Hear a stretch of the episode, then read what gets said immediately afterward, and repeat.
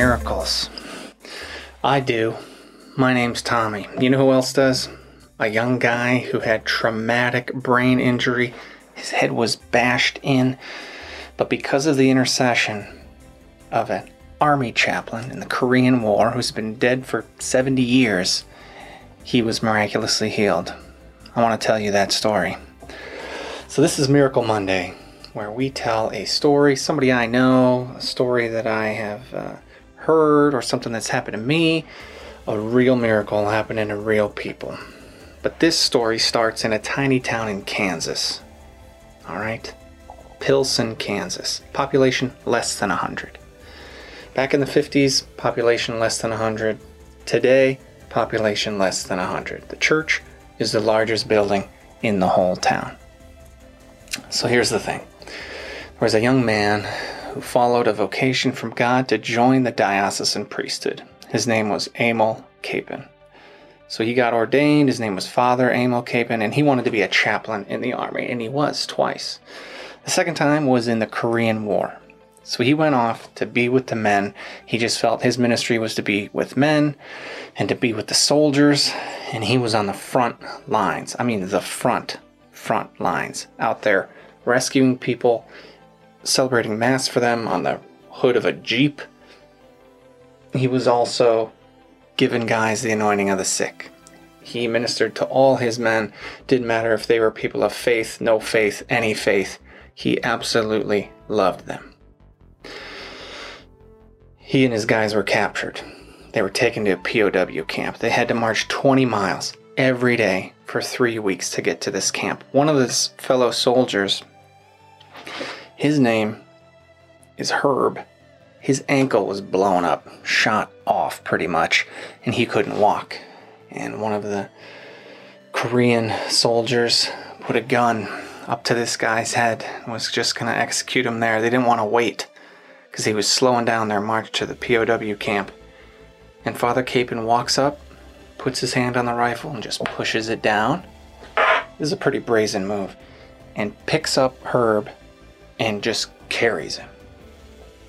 When they're in the P O W camp, a bunch of guys are getting dysentery, you know, they soil in their pants, and it's a real mess. And Father Kapaun would take care of the guys, take their underwear, go outside the barracks of this P O W camp, punch a hole in the frozen creek, punch a hole through the ice, wash the guy's underwear, bring it back, start a little fire to dry out the guy's underwear so they could just have something clean to wear.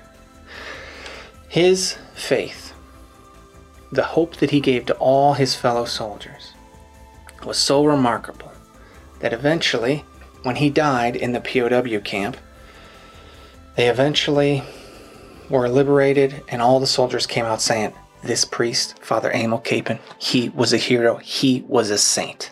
Absolutely a saint. So all these stories started coming out about him.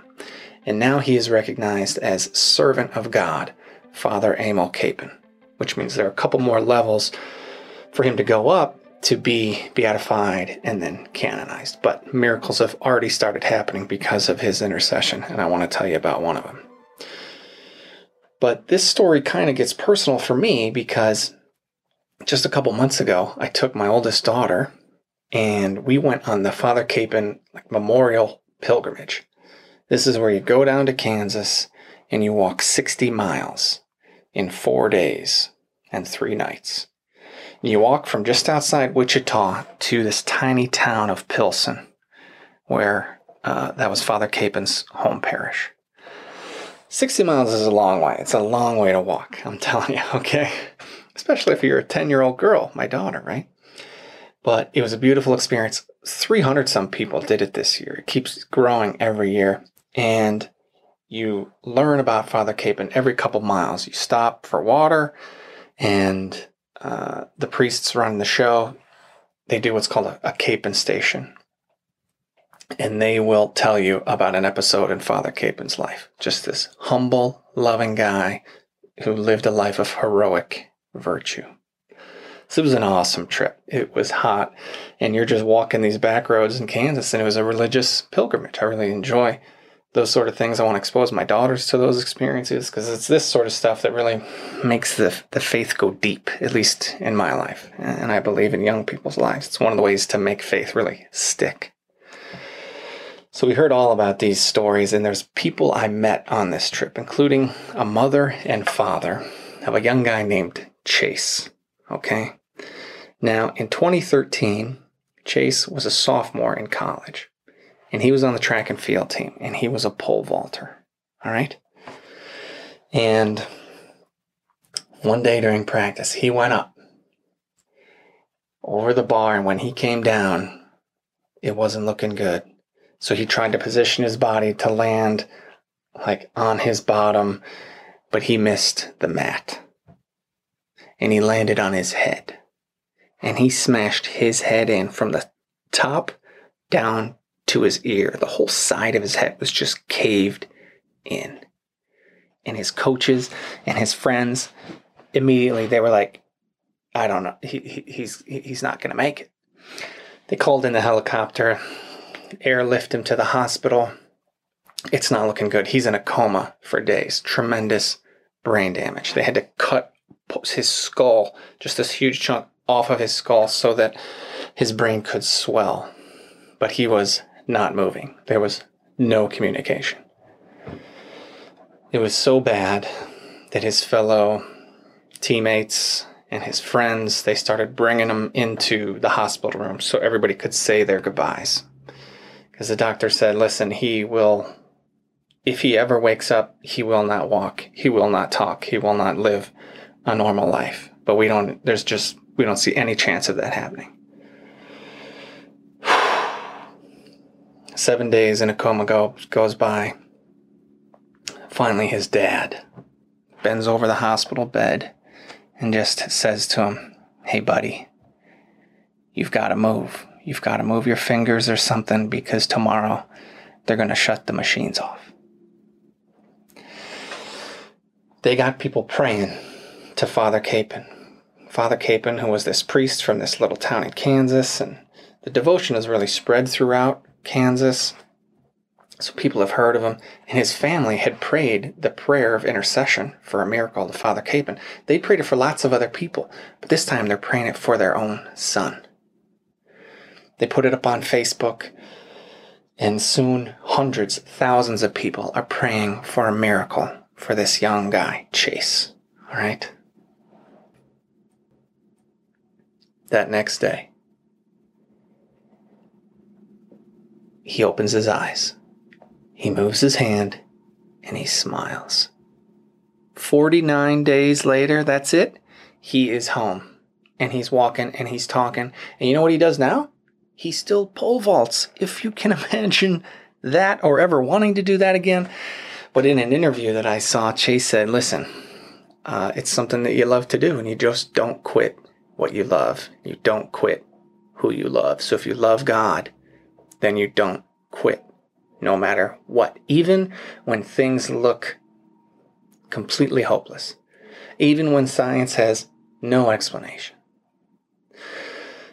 So as Father Kapan, as his uh, cause is continuing to move through the canonization process, the investigators from Rome have come to Kansas. They interviewed all the doctors, everybody, and collected that evidence, and none of these doctors were Catholic or anything like that, but they gathered all this evidence, and it's now in the Vatican as one of the miracles that's being considered to move Father Kapan up in the canonization process. So I met Chase's parents, because one night on this pilgrimage, this sixty-mile walk, right, we stopped at a park, a state park, and the volunteers who organized this whole pilgrimage, they're feeding us, and there's this one lady there, and she had a, a tank top, like a tie-dye tank top that says, expect miracles. And I tell, I didn't know who she was at this point. She's just feeding me like chicken. And I'm like, I really like your tank top. Where'd you get it? Because Life Teen used to have, had a yearly theme, an annual theme one year, and one year it was expect miracles. So I wanted to know if she was somehow involved in Life Teen, because I used to be a Life Teen youth minister. And she says, no, I got this from my dentist. I was like, okay, that's a funny thing.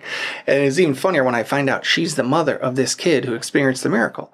So she and her husband spoke and spoke about the experience and the tragedy of it all and the miracle of Chase coming back. And they didn't think he would walk or talk. They were ready to pull the plug on the machine. And he is a perfectly normal young man now, you know, in his late twenties right now. Just beautiful testament that they got together, they got their prayer warriors out, and Father Kapaun interceded from heaven. I'd love if you looked up Father Emil Kapaun, looked up his story, actually on Formed, at form dot org. There's a whole video series about the Kapaun walk and about uh, Father Kapaun's life and the heroic virtue. Just, just an awesome, beautiful story. Uh, just small town Kansas. And uh, the priest who was humble and just wanted to serve, and now he's really, really serving overtime up in heaven.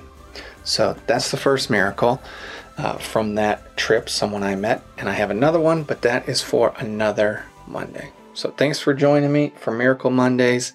Got a lot of other folks I'm interviewing, so look forward to these. But look up that prayer for Father Kapaun. If there's a need in your life, pray that prayer. You'll you'll find it easily.